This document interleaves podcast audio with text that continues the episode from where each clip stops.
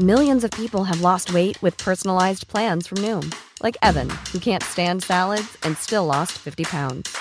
Salads, generally, for most people, are the easy button, right? For me, that wasn't an option.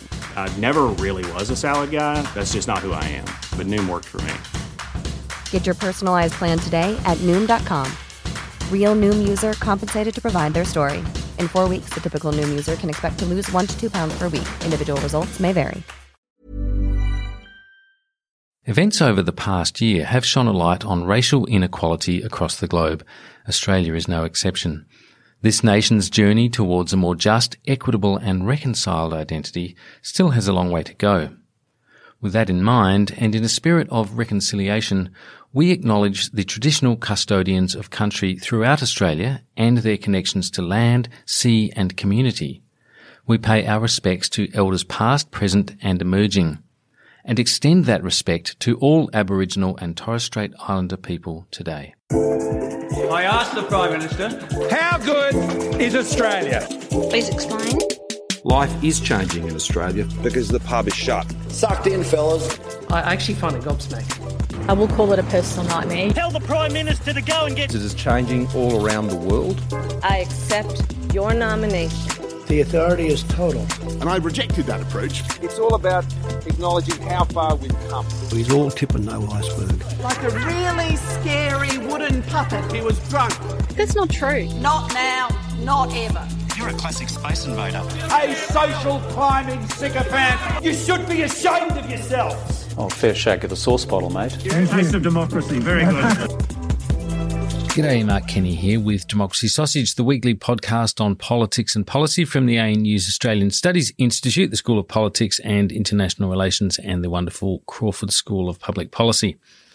Well, we've had the budget, albeit a pretty strange one at that, and we're well on the way now with the vaccine rollout. So there's a sense, notwithstanding the budget assumption of a closed international border until this time next year, there's a sense of recovery, of returning to normal. But even if that turns out to be correct and there are no further large setbacks, is it good enough? Or should we be disappointed that our political representatives have failed to seize the opportunity of a crisis like this to build back better, not just in the economy, but perhaps in the political economy, in the society and, and in our political system? My guest this week has been with us a few times before. He's always good value. Professor Mark Evans from the University of Canberra. He's a political scientist and the director of the Democracy 2025 project based at the Museum of Australian Democracy at Old Parliament House. Mark, welcome back. I want to talk to you about Boris Johnson and Keir Starmer, or should I say Sir Keir Starmer, which we can get to in a little bit. But first, am I right in saying that, uh, apropos what I just said in the introduction there, you feel a bit angry or disappointed uh, about really the sort of lack of ambition in, in really using this pandemic period, this crisis to, to sort of reset some aspects of the way we do our governing? Yes, well, I, I guess that lots of people were expecting that the the economic and social dislocation that would emerge from COVID nineteen would be the big disruptive event in in Australian politics that the global financial crisis was for many other democracies around the world.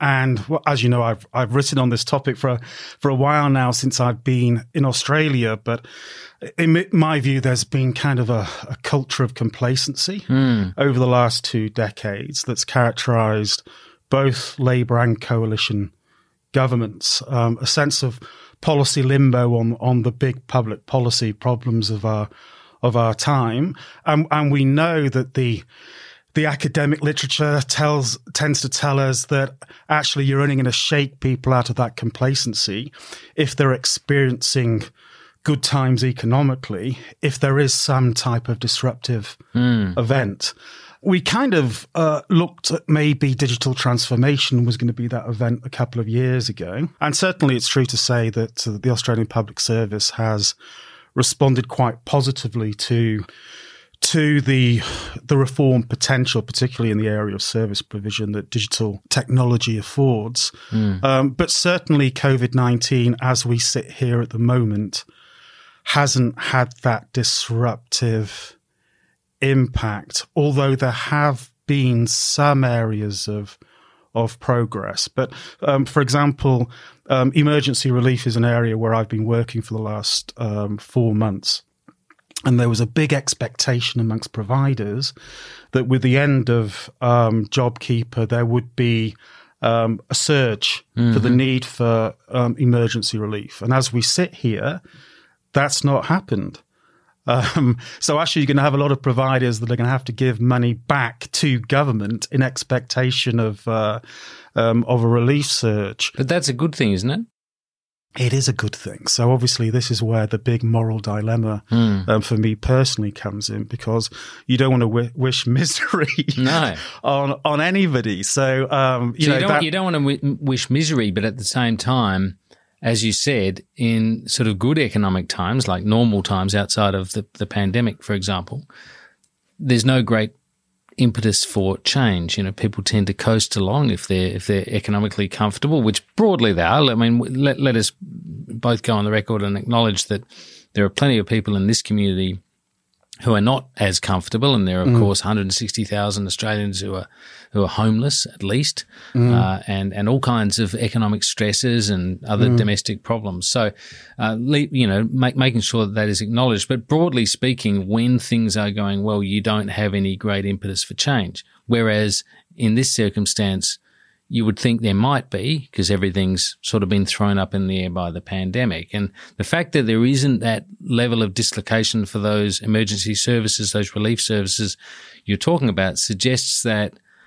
the assistances that the government has dialed up for COVID, for the pandemic, JobKeeper being the, you know, by far the most expensive of all of them, they've largely kind of done their job. Yeah, absolutely. I mean, this has been a period of of effective governance, and uh, um, and that, and that's translated in in terms of, as you know, the doubling of of um, trust in, in people in, in government that we've experienced over the last year, which mm. has hmm. been a, um, an, an, incredible transformation. Although, having said that, there is an ABC tracker poll um, that suggests movement away um, from the coalition over the last um, three months as a consequence of of certain of the um, the scandals. But we but we have had and perhaps and perhaps the and perhaps the the vaccine. Uh, the vaccine rollout, rollout, or stroll out, as some people are calling yeah, it. Yeah, I, I, guess I'm a little bit more skeptical about that because um, um, because it's not the vaccine has not been a pressing issue. Um, I think for the majority of Australians, why?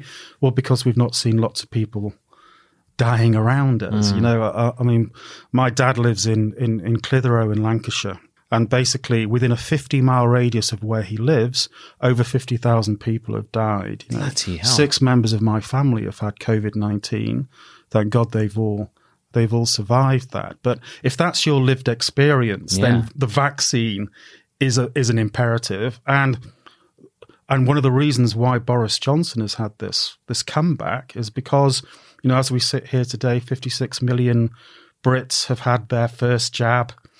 Um, and the vaccine rollout is viewed to be a tremendous success, despite um, the horror governance that had had preceded it in well, the UK. Yeah, yeah, that's right. Because that seems to be the sort of strange uh, inverse relationship here that's happened. The countries, I mean, whether this is by accident or, or, or sort of causally related, I guess you know we can debate, but the countries that really buggered up their their response to the pandemic that that that went through periods of denial and and had inconsistent policy and failed to close borders and take it seriously and didn't set up their health systems correctly and all that. And I'm principally thinking of countries, developed countries like the US and the UK, have in the second phase, in the in the vaccine phase, have really performed very well. Now there may be, as I say, a sort of a causal relationship with that, which which you're you're talking about there as well. you know, when mm. you've had vast suffering, many many thousands of deaths,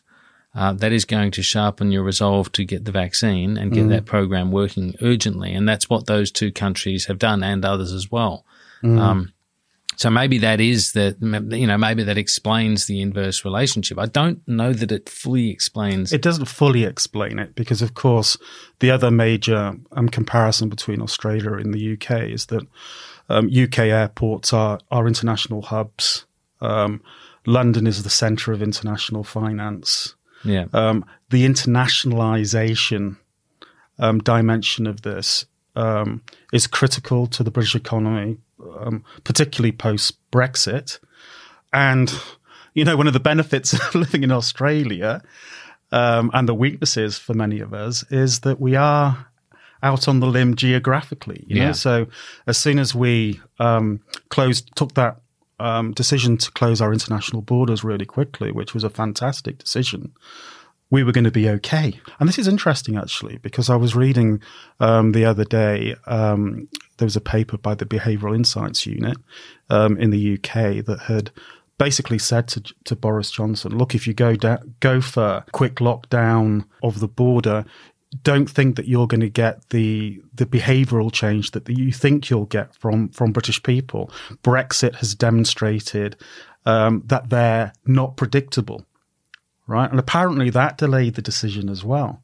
Yeah, I heard some talk about this going back to the Mm. early part of 2020 as well. That that um, uh, even the medical, the, the senior medical authorities, the equivalent of uh, you know the Brendan Murphys and people like Mm. that that we have in this country, they had made an assumption. This is right at the very start of the pandemic.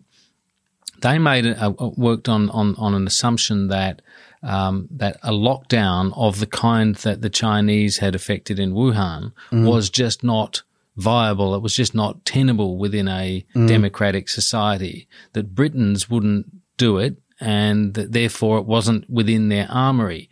And they Mm. were quite surprised when lockdowns in other places outside of you know authoritarian states started to work. Mm. And uh, you know, so so in a sense, th- th- they didn't even look at what would have been the most effective uh, measure of controlling the pandemic as it really began to gallop, which is to basically shut down, uh, shut down social interaction, get people to stay in their homes and social distance. Yeah, that's right. So, so the irony was that they that they followed the evidence, but they followed the evidence from behavioural Yeah, um, science rather than the um, the evidence from epidemiologists. Yeah. which is which is interesting. yeah, yeah. Um, and, and of course, subsequently, we, we we've still seen a big contestation around um, around the evidence, as we know, as you'll as you'll always get, and evidence is always value driven. We know yeah, that. yeah. Um, but by and large, the evidence that the Australian Commonwealth government has followed has been um, it has been risk averse. There's no doubt about that. But as we sit here, the economic impacts have not been disastrous. And that risk aversion is is interesting Mm. because it's been what you might say, at least in in prospect, that is in thinking forward before you've done it, you would call Mm. it risk averse in a in an economic sense. It turns out not to be risk averse In a political sense. or social sense. Yeah. Governments, the, the tougher governments have been, the more resolve they have been accredited with by voters. So, you know, I, I, always joked through that uh, period during the, the Queensland state election mm. last year that, you know, obviously Scott Morrison was on Annastacia Palaszczuk's campaign team because every time he went to Queensland or he attacked the, the premier for mm. keeping the state's border shut, it mm. was adding votes to her mm. column. Queenslanders were saying she's standing up to Canberra. She's standing up to this mm. external pressure to mm. let people with infection into this state and she's she's on our side. You know that that was Yeah, the and- politics became more yeah, local, didn't and, they? and exactly. And then we saw the same thing in WA, of course. In fact, Mm. we've seen five. I've, I've listeners to this podcast. I know I keep quoting this, but there've been five elections in the COVID era in Australia now, but to the Mm. two territories and three states: WA, Tasmania, and Mm. Queensland. And they've in, in all five cases, the incumbents have been re-elected. Yeah. And in WA, of course, the, the opposition, the Liberal opposition, officially ceased to exist. Mm. It was so decimated. Uh, and and and you would probably say Mark McGowan, the WA Premier, was of all of those state territory leaders the most overtly parochial, the most, you know, within the context of the nation, the, the most sort of uh, isolationist almost, you know, um, yeah, because he's looking east. xenophobic even. Yes. Yeah. Well, and, and he did make that point. He is looking east and he did make that point even when he had the border shut. It didn't do. You were just touching on this a second ago. It didn't do his state economically any great harm. At least, like you take about tourism, for example, he pointed out that more West Australians travel east for their holidays yeah. than Australians travel west into WA. Therefore, if West Australians spent their tourism dollars in WA, they actually wind up with more money, not less. Yes, absolutely. It's extraordinary. Yeah, but you know, we do forget that we, we that we live on a continent. Yeah, you know. Um, Good point. Yeah. So regional identity politics, yeah, um, and regional economic yeah. issues um, are really, really important. Yeah. we often forget that. That's right. And the sheer distance involved means yeah. that there is a lot of different territory. You can actually, mm. for example, have quite a lot of tourism within the state like w- WA. Uh, Look at the size of it. I mean, it's mm. bigger than most countries in the world. Yeah. No, absolutely. Yeah, yeah. So, so, so it is really interesting the way in which um, the blend of politics changes across um, Australia from state to state, from territory mm. um, to territory, and by and large, the the big governance decisions up until the the vaccine rollout have have have been really good and um, and look, it, it's quite interesting that um, that the that the team um, involved in directing the vaccine rollout um, has been changed now. Um, so clearly, the government is is, is worried about the um, the potential e- electoral deficit that yeah. could be caused by yeah. by that. And, so they, and they're saved, funnily enough. The government that is is saved, funnily enough, in in the severity of that negative reaction mm. by the same thing you referred to before, which is that we don't have the virus in the community here. Mm. And so it, you know, people can see that there's been a technical underperformance. And I don't mean to understate that, but I mean, compared even to what the prime minister said, there was going to be, um, what was it, three million by the end of March, and yeah, uh, four million or something. I, I, I forget the numbers now, but it was um, you know, there was a very ambitious timeline for mm. for the uh, vaccination program within the context of a fairly tardy, fairly slow acquisition program in the second mm. half of last year. I thought. I mean, mm. other countries were signing deals with with Pfizer and Moderna and Novavax and others, and we were we were relatively insouciant about that. It seemed to me, uh, and uh, you know the government kept telling us there's a portfolio approach. We, we you know we've got a, mm. all these different uh, vaccines, and that we're going to be protected by that. Turned out that portfolio was largely AstraZeneca and UQ, and UQ of course didn't materialize, and AstraZeneca has since had uh, the sorts of problems that have meant that it needs to now be restricted largely to over 50s. Uh, so there have been some problems in that regard. But the political sort of downside for the government, as some of the polls are showing, has been relatively muted. Mm. And it's probably a function of the fact that, as you say, the virus just isn't raging here and we don't have that level of urgency. Yeah, yeah, I think that's certainly true um, yeah, the immediacy of the threat um, isn't there. So, so people are less worried about it. I mean, um, I guess the question is really: Are there any signs of of change emerging within communities across Australia? And there are a few little kind of signals that are interesting look at, to look at. So, for example, since 2019 we've seen a historic registration of, of new political parties in Australia, which is interesting. Yeah, that is interesting. And then this year, for the first time, we had uh, a national conference of independence and the creation of an umbrella movement called um, Independence Can. And the, the key person behind that is Cathy McGowan, who um, as you know, um, led the Voice for Indi mm. um, movement, and they've been franchising their almost franchising their yeah. approach. yeah, um, she's written a book about it, and I think even her sister's got a, a book as well. And uh, that's right, yeah. yeah. Um, and th- they've been strategically targeting particular constituencies on the premise that if they can get um, 20 independents up, they can they can hold the balance of power and they can they can force through some they could. some I mean that, change. that would be a reshaping of Australian politics mm. right, right there wouldn't it? And it wouldn't be being delivered from from our political representatives. It would be delivered from voters who are as we know tending to walk away from and this is a long term trend, but walking away from the, the major parties. If, if we compare it to the sorts of uh, loyalties that might have existed, say, 30 or 50 years ago. Absolutely. So the so the de-alignment trend is in line with this. Hmm. Um, you could say the localism trend is in line with this as well. Yeah. Um, potentially. I mean, there are a number of um, cabinet ministers with seats in WA who must be um, worried. Yeah. um, yeah. About that.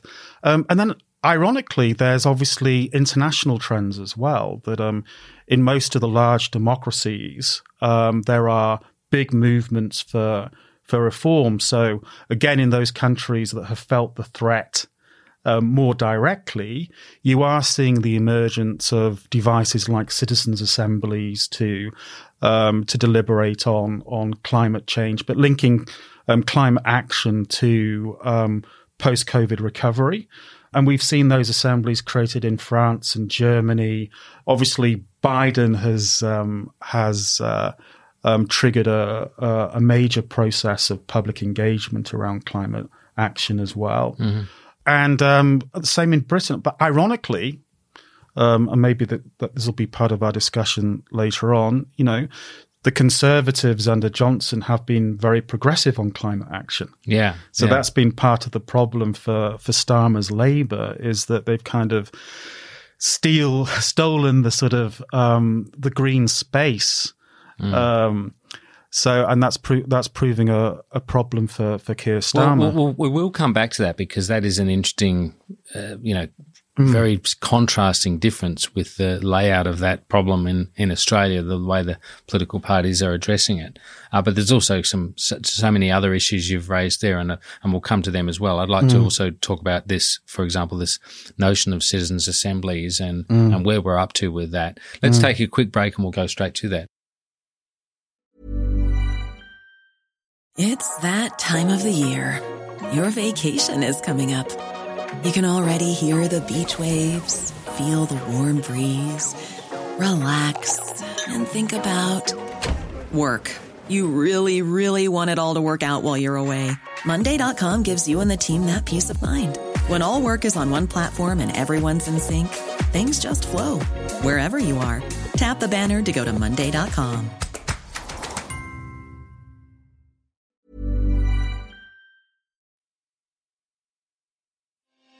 Hi, I'm Sharon Bessell. Policy Forum Pod is the podcast for those who want to dig a little deeper into the policy challenges facing Australia and its region.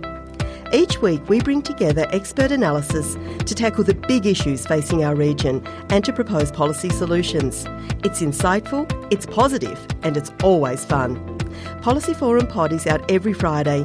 You can find it on iTunes, Spotify, or wherever you get your pods or find us at policyforum.net slash podcasts. Welcome back. Now, Mark Evans, we were talking just before the break about a number of things, but citizens' assemblies you mentioned.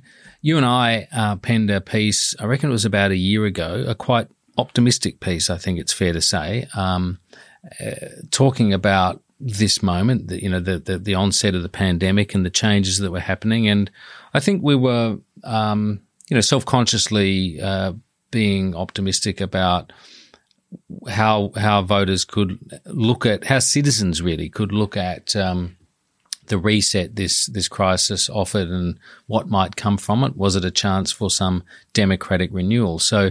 I just thought we might look at that for a moment uh, because that goes to the sort of disappointment with which we, you know, began this this podcast uh, today. Uh, but also, as you say, some of the other more positive developments that have happened in some of those other countries.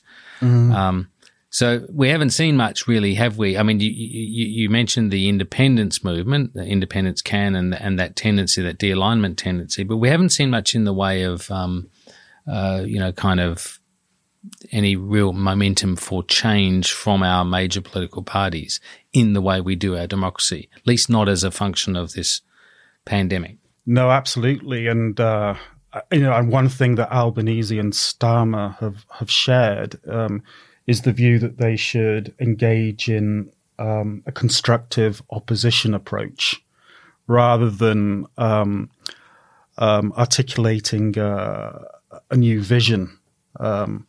in contrast to the, the incumbent government in, in both countries. Yeah, that, and that's that's that's a kind of a trap, but it's also needed. It's it's the sense that we all face this exogenous threat, the the virus in this case, and the economic mayhem that can be caused. Voters want their politicians to stop bickering and get mm. into problem solving. We've seen that. That accounts for uh, the spike in trust that you referred to mm. earlier but it's also great for incumbents, isn't it? Yeah, it's brilliant yeah. for incumbents because it means that the opposition leaders really can't make any sort of cut through mm. um, unless there's some kind of um, crisis or or um, but but even but even there. Um, I mean, look, maybe it is that the scandals that have been experienced in recent times are kind of the preserve of the chattering classes, and that most Australians aren't really bothered about them. Um, I personally would hope that that's not the case. You're talking about the scandals involving the treatment of women, allegations yeah. of sexual abuse, uh, crimes, and and and and underrepresentation of women. All of those stories that have sort of dominated the first part of this year in political. Yeah, terms. and and then and also sports rorts. Um, well, sports rorts pretty much got obliterated by the pandemic, didn't it? The it start did. of 2020. I mean, that was kind of at fever pitch as an issue, and then the pandemic occurred, and really, yeah. it just didn't rate. So we've really seen sort of a consistent um, number of integrity challenges to mm. this to this government. Mm. And they basically had a Teflon factor. You know, they they they've been able to evade any real scrutiny in relation to these issues because what we do know, there's no doubt about that.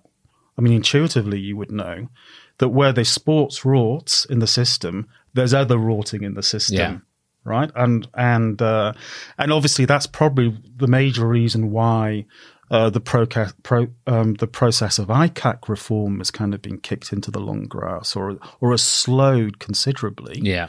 Because of worries about what they might might find um, elsewhere.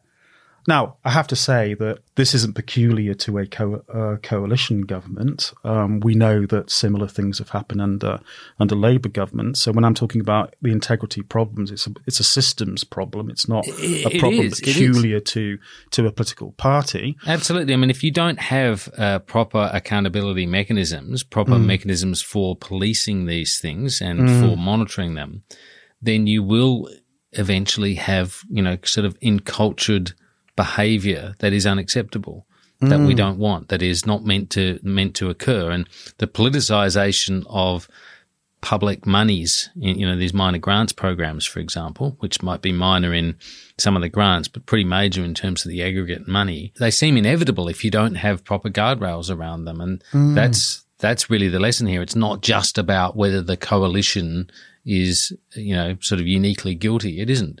Mm, absolutely you know, so, so when we saw those types of developments um, a year ago, obviously there seemed to be the space there for some sort of renewal project, democratic renewal project.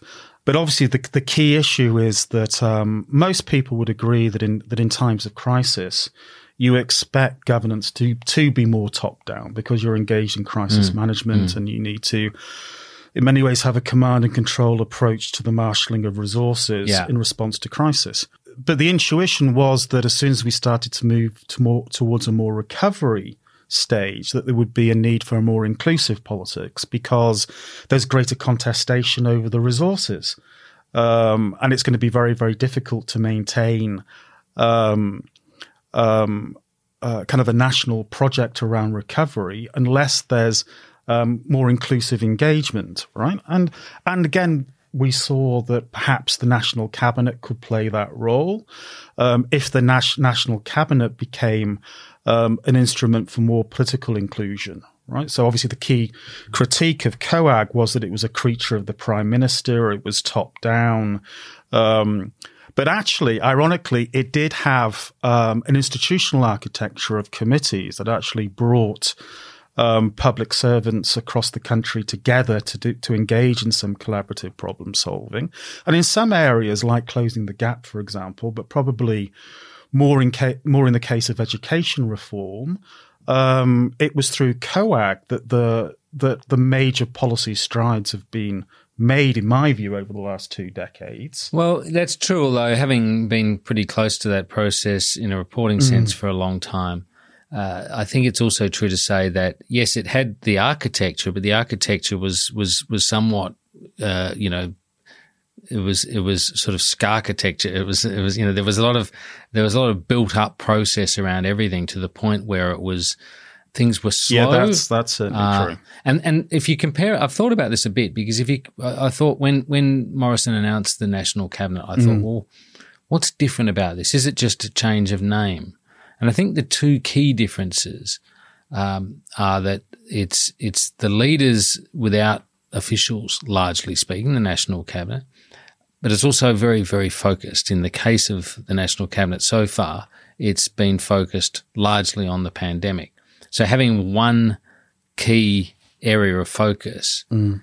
gives it much more, much greater chance to one, you know, to have the development of expertise, yeah. but also yeah. to be, you know, very sort of results driven.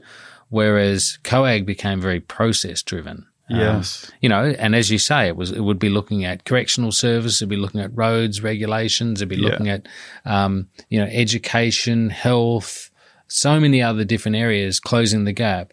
Uh, and and and because of that breadth of workload, would have necessarily working committees that are looking at that, officials operating, mm. uh, you know, at, at official to official level and so forth. It all, all sort of makes sense. Mm. Yeah, look, I I, I, I get, get, that, really and I, and I agree with that, and I, and I cannot hear in praise of COAG. um, but what I'm saying is that um, the national cabinet initially we thought it was going to be a more collaborative uh, decision making venue. And at the beginning, it looked as if that was going to be the case. Yeah, and there was a fair um, bit of it actually. Yeah. When you think, I mean, if you think about hotel quarantine, for example, mm. it was the states essentially shouldering what the Constitution sets out as a mm. as a federal responsibility, not necessarily mm. exclusively, but certainly as a federal responsibility. But it was the states who shouldered the burden of running quarantine mm. in their states through the hotel quarantine system. We know the political cost that mm. you know, and and and the, you know the the the, the, health cost that that had in um, mm. um, and economic cost that had in Victoria, but but nonetheless, yeah. Know, look, and I, I, look, I was excited that this could potentially be um, be a force for power sharing. You know, mm. um, because my view is that one of the major um, issues that the Australian Federation confronts is that the executive has become increasingly powerful. I mean, we know that in public expenditure terms, it's the second most centralized federal system in the world to Belgium. Um, now it accounts, I mean, this was before COVID, it accounted for 48% of public expenditure. But post COVID, it must be way over that, mm. way over that. So, as we know, money talks in terms of the distribution of, of, of power. Um, so I was excited by the idea that the national cabinet could become a, a building block for um, a more devolved federation um, and the greater sharing of power, where um, premiers and chief ministers would have the ability to basically um, um, develop new ideas about policy. Because actually, you know, when when we when we make the observation uh, we really haven't seen um, much policy change emerging from um, Commonwealth governments over the last two decades. By and large, that's I think that's true empirically, but we've seen a lot more happening at the state and territory yeah, level yeah. in terms of, particularly in terms of you know, social inclusion, um, particularly in terms of um, supporting small and family sized businesses. Um, yeah, social inclusion is a really interesting one. Yeah. Um, and, and climate change too. I mean, all the states, for example, have net zero by 2050 targets. Yeah. Uh, the Commonwealth doesn't, but the states do. And yeah, you know, almost raises the question would, does it matter as much that the Commonwealth doesn't if the states all do? Yeah, but as we know, there's been an uneven pattern in terms of learning across yeah. across the states as well. So obviously, there's there've been some pioneers, but there are other states that, that have not made the same the same progress. Um, but I think that the, you know the insight, which is we need to use the the the innovation and new thinking that's emerging through our states and territories in our national politics and our national decision making more effectively. Um, I mean, in my view, the essentially the genius of a federation should be about policy learning. because it gives us the ability to try things in different places mm. and to learn the lessons. Yeah. And the problem, I think, is that we've not done enough of that over the last two decades. Well, hasn't that? And partly that's been because, I mean, of political timidity, and we can talk about that. But, but also, isn't it true to say that there is a there has been this assumption, this kind of underlying assumption that uniformity is good, that that that variation between jurisdictions on laws is a sort of an economically bad thing, you know. Uh, the yeah, old and sort that's of weird because internationally there's been the drift towards subsidiarity, you know. So yeah. elsewhere the view is um, localism is important, difference is important, and actually um, the key to being competitive competitive in the global economy is having um, economic plans that make sense in the context of um, the regional to the global. Where, whereas the argument has actually been often that if you're a business in Australia, you have some sort of challenge dealing with regular, and particularly if you're an export business, you have some sort of difficulties, inevitable ones, dealing with you know foreign markets and regulations. But mm. you shouldn't have to have those sorts of problems internally. You know, you should have the same regulations applying mm. to your whole processes wherever they happen to be located in Australia. That's you know, mm. it's been a pretty predominant business argument for a long time. Yeah, but um, but again, if you look at China, you know, there's this presumption that this China has this command and control economy, um, but the but the engine rooms of economic growth in China have been through the special economic yeah. action zones. Yeah, it's been a devolved economic project around those industries that the central government has chosen as the winners in the economy or the yeah. potential winners into the into the future. So you know there are some lessons here to be yeah. drawn yeah, um, from from yeah there are some lessons to be drawn from from yeah from, and some from and the, some to from, be perhaps not drawn absolutely yeah, yeah. let's uh, let's talk about you know, something you mentioned before as well, which brings us neatly to um, to Boris Johnson and mm. Keir Starmer, and I, I, guess by extension to Scott Morrison and, and, and Anthony Albanese. And mm. that is, um, I'm, I'm really fascinated, as you are, by by the difference between on the climate question, for example, between our two polities, that is between uh, the British one and the Australian one. Mm. In Britain, the Tories, uh, Boris Johnson has been very muscular about pursuing progressive climate change policies, policies that would be that would seem to be radical in the Australian context, and yet they're being pursued by a conservative government. Um, in Australia, of course, it's it's the opposite. I mean, we've got sort of almost you know kind of gridlock. Uh, Labor had a pretty uh, ambitious 45% by 2030 target at the last election, but it seems to have even backed away from that mm. now, even as the world has has kind of moved to that sort of place. What's going on in in politics uh, in the UK? That, as, as you said, I mean, Boris Johnson just won the Hartlepool by election, which mm. was one of those red wall Labor constituencies in the north that mm. hasn't fallen to the Tories for I don't mm. know ever. But voted Brexit. Yeah, that's right. It voted mm. Brexit, and that's mm. actually the important point, isn't yeah. it? Yeah, yeah. Um, okay, look, there's a, there's a there's a there's a lot there. Um, what I would say about um, about climate action is that the, the key difference between um, the Conservative Party in the UK and uh, uh, and the coalition is um, obviously the Liberals are hamstrung by by the Nationals in terms of the approach to to climate. Um, that's one. Um, two, the the Conservative Party in the UK have a what's called a cosmopolitan agenda, an urban agenda. Right. Right. They don't have. Uh, um, um, a, although it's a conservative party, um, and obviously uh, one of the major um, changes in the sociology of the Conservative Party has been um, the movement from land and the ruling class owning land to obviously um, the um, the urban economy and the focus on the urban economy, um, and they did that obviously to ensure that they survived um, electorally. You know, mm-hmm. uh, I mean, the Conservative Party, as you know, has always been a very pragmatic party. Um, so as soon as they they saw that that um, through the European Union, firstly, um, a greening of, of, of politics across Europe. And we were also seeing the greening of British industry, um, the greening of, of big business, and the development of a small liberal agenda in big business. Then it was natural for them to embrace climate action. Um, I mean, Australia is the exception to the rule in this sense. Yeah. You know that uh, if if you look at the, I don't know if you looked at the top 200 Australian companies, right? My intuition would be that the majority of them would have small L liberal agendas, right, in terms of diverse, Yeah. you know, embracing a diverse Yeah. workforce and all those sorts of Yeah. things. But of course, the the big barrier is is is the commodities industry, which of course still contributes very significantly to um, GDP, Mhm. um, less so to employment, as we know. That's been a Mm. little bit of a Overstated, um, generally speaking. overs- overstated.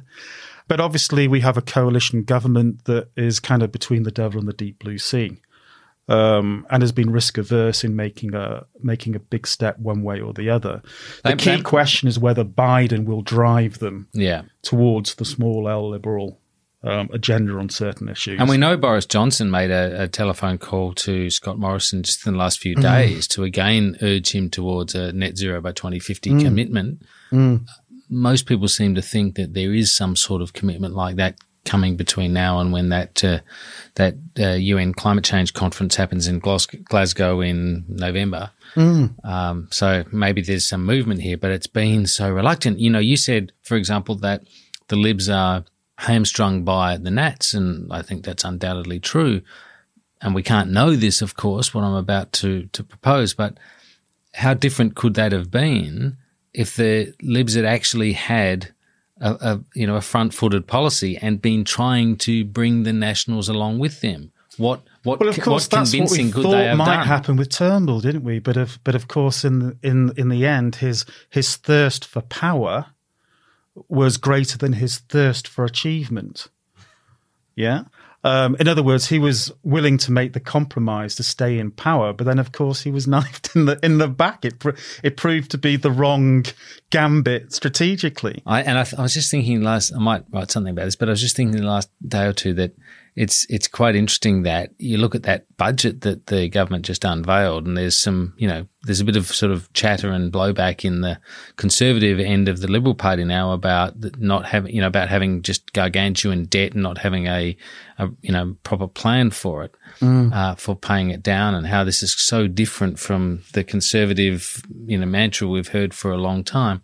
Mm. And I was thinking, funnily enough, they got rid of Malcolm Turnbull because they thought he was too moderate. But I, I don't think Malcolm Turnbull would have delivered that budget. No, he would I- have run the numbers. Yeah. He he became a numbers man. Well, yeah, but Um, even if in terms of elect, winning elections, True, uh, but I think it's a it's a positive for them electorally, or at least it operates as not as a negative. But I but I just think Malcolm Turnbull one wouldn't have wanted to look that progressive uh, because of how that would have played within Mm. the coalition, and his you know he obviously had very much an eye to the party room. But also, I think he was more economically conservative, more economically. Let me put it another way: more economically liberal uh, than um, than was evidenced by that budget. I mean, that was the kind of pragmatism you talk about in Yeah, the Tory yeah. party. yeah, and and of course now now he's out of power. It's interesting to see what agendas he's jumping on. Yeah. Um, I mean, I talked about um, Independence Can. Um, they have a podcast series, and um, and Turnbull um, um, does a podcast with them, um, and he talks about his worries about um, Australian democracy, um, and obviously he focuses in particularly on on um, you know ownership and control of the media and and, and issues around that. Yeah. But he also talks about the importance of there being um, competitive elections and how independents are important in terms of competitive elections. Yeah. Um, so so he is he is sort of by stealth developing this sort of renewal um, project, and he wants to now be seen as um, as a poly, polymath um, reformist. Mm.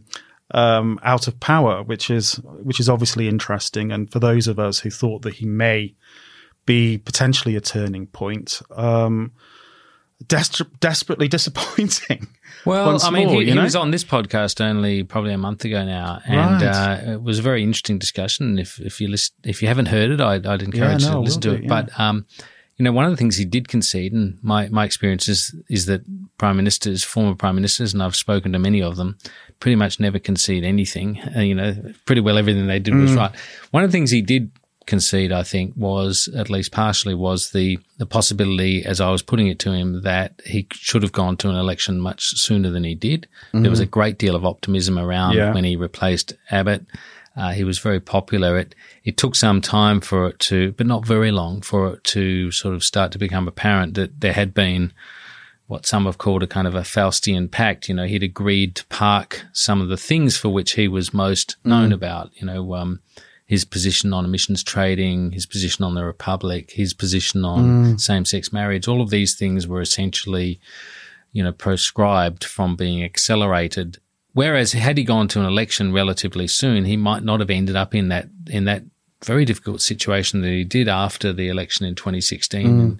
Of having a one seat majority and Yeah. and and all of the authority problems that that attended to that. That's right. Uh, and he might have been able to say to the right, well, look, I've won a thumping election win in my own right now, so you can all bugger off. Yeah. so instead of seeing the sort of courageous um, leader Mm. um, with a with a, an active agenda, uh, we saw the risk averse. Yeah, we saw we, we saw someone who was very conscious of his party. Yeah. because he'd lost the leadership once before, of course, in 2009. Yeah. and uh, he seemed to be almost. and he a- remembered that. Yeah, he did. He remembered it, I think, in a way, in a deeper way than many of us who were watching on at the time Yeah. perhaps appreciated. Now, look, we're, we're getting uh, close to time, but I, I do want to get to uh, sort of Starmer Yeah. and, and to some extent any similarities with, with Albanese's dilemma. But but wh- why why is it that Starmer isn't cutting through in your view? Is it is it just the incumbency factor during the crisis? No, um, Labor voters he hasn't that, articulated a clear policy agenda, right? No. So when when when Blair came to power, when Blair came to power, um, he very much looked at um, what new Labour would need to look at in contrast to to old Labour. yeah. right? Um, and then, of course, um, we had the dial back to to to old Labour under Jeremy Corbyn.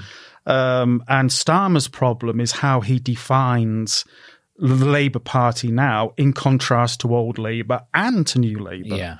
Right. So, um, so he's criticised really for. Um, for, for not for not having a clear articulation of what the Labour Party stands for, and in the meantime, Johnson, right, has shifted towards a full employment uh, approach because of the very significant fiscal stimulus. Yeah, very He ha- similar to here. Right? yeah, and and he's he's obviously taken on the climate action um, process very very clearly, um, but he's also, and this is this matters very much in terms of Hartlepool. Um, they've committed significantly to regional economic development, particularly in in the northeast and in those vulnerable constituencies. So Hartlepool has been um, a major gain of investment to the to the Tees Valley. Then you've got the success of the vaccine, uh, the vaccine rollout. Um, and then you've got um, the fact that actually there's been some trends here in this region for a while. There was a high Brexit vote um, in Hartlepool. These are Um, the people who kind of responded to, you know, um, uh, Dominic Cummings's uh, fantastic uh, political slogan in that in that in that referendum. Uh, That's right. Take back control. Yeah. you know. So so you so you Who- who basically sort of feel like they, Britain had drifted away from them, and they've, they've That's taken right. it back. Yeah. Yeah. So so yeah. So so they've they've they've connected much better with those that have been left behind by globalization, Right. Than Labour, because Labour have been um, um, bogged down in this class and identity war Yeah. um, uh, um, under Corbyn. So that that's been a huge issue. And then the other thing is the media in the UK um, always downplay the popularity of, of Johnson. Right. Mm, yeah, it's a good point. Um? Yeah. Now he, you know, internationally he may look like a buffoon, but I tell you, if he was in this room now, I had a lot to do with um, Boris Johnson because um, I was on this. Um, I was I was linked to Yorkshire Forward um, which was a regional development agency, and um, he was the minister who was on Yorkshire Forward, Right. focusing on on the Hull area. And Right. uh, so I was on this committee with him for a while, and I tell you, he was a very very engaging man, Yeah. very funny, Yeah. very funny. Yeah. You couldn't help not like him. Hmm. Um, his politics were very different in those days. I should say they were a lot more sort of Eclectic, um, weren't they? They were very eclectic. Yeah. Um, but but um, he, he is a, he's a magnetic personality. in he's that a sense, yeah. magnetic personality. Whereas Starmer, again, um, and again, because of the work that I did on constitutional reform, I, I do know him. We've actually written some some pieces together. Um, look, his his background is as a as a human rights activist. Um, the chattering classes love Keir Starmer. He's a he's a polished barrister. He's he? very polished. Um, and um, he was the biggest, probably one of the key influences on the development of the British Bill of Rights, Hmm. right? Um, but a big internationalist, right? And it's Sir Keir Starmer. Yeah. You know, I, am just not sure that he, in identity politics terms, he connects up um, with the people of Hartlepool. What, what, what, a, what a horrible irony, though, that the Labor the Labor leader is having trouble connecting with the sort of blue collar workers because he's called, among other things, because he's Sir Keir Starmer. Yeah, and look, I think Albanese suffers from a related issue, which is that he is very much associated with traditional Labour, Mm. with old Labour politics, with union corruption or perceptions of union corruption. Yeah, I suppose that's true. Although I, I think, to be fair to him, he doesn't have a particular union background himself. No, he not- doesn't, but he's perceived as that. Yeah. I'm, I'm not saying that that is uh, um, uh, an accurate um, Right, so they're just, uh, representation yeah, of him. But certainly, as you know, I do these focus groups. I do 34 focus groups all over Australia every single year. Um, and the the big problem that they have had with Shorten and with Albanese is their their view to be politicians of the past and not of the future. Yeah, interesting. Yeah. Um, and actually, look, this is, you know, Turnbull was great at engaging with the chattering classes, but he wasn't good at engaging with everyday Australians. This is what you know? people used to say. They said Turnbull was popular popular with a whole lot of people who weren't actually going to vote Liberal. Yeah. so look, the, the genius of the Conservative Party and you know events, dear boy, events have helped them Hmm. is the way in which they flipped traditional class politics on its head. Yeah. Right, and you're seeing in in the UK realignment around age. So your generation matters in terms of um, who you vote for. Yeah. Um, education, right, um, and region right? So we're seeing a realignment around those things, and uh, and Boris Johnson's benefited from that. It's an extraordinary situation. Mark, I could talk to you all day, seriously. Mm. Uh, perhaps after we turn off the microphone, we will talk all day. Uh, and, and I think, you know, it just occurs to me, we, we might revisit that piece that we wrote a year ago and, Yeah, uh, and, no, uh, and sort of, uh, you know, kind of, I guess, gauge where we are up to. Mm. Um, that's probably not a bad idea. Thanks so much for coming in and being on Democracy Oh, it's a pleasure talking to you as always, It's been terrific having you on. That's it for this week. Uh, you can, of course, contact us uh, on uh, on Twitter at APPS Policy Forum. That's APPS Policy Forum, and by email. Uh, and you can uh, find the um, Facebook page if you type in Policy Forum Pod into the search bar. Uh, so until next week, thanks for being with us, and we'll talk to you then.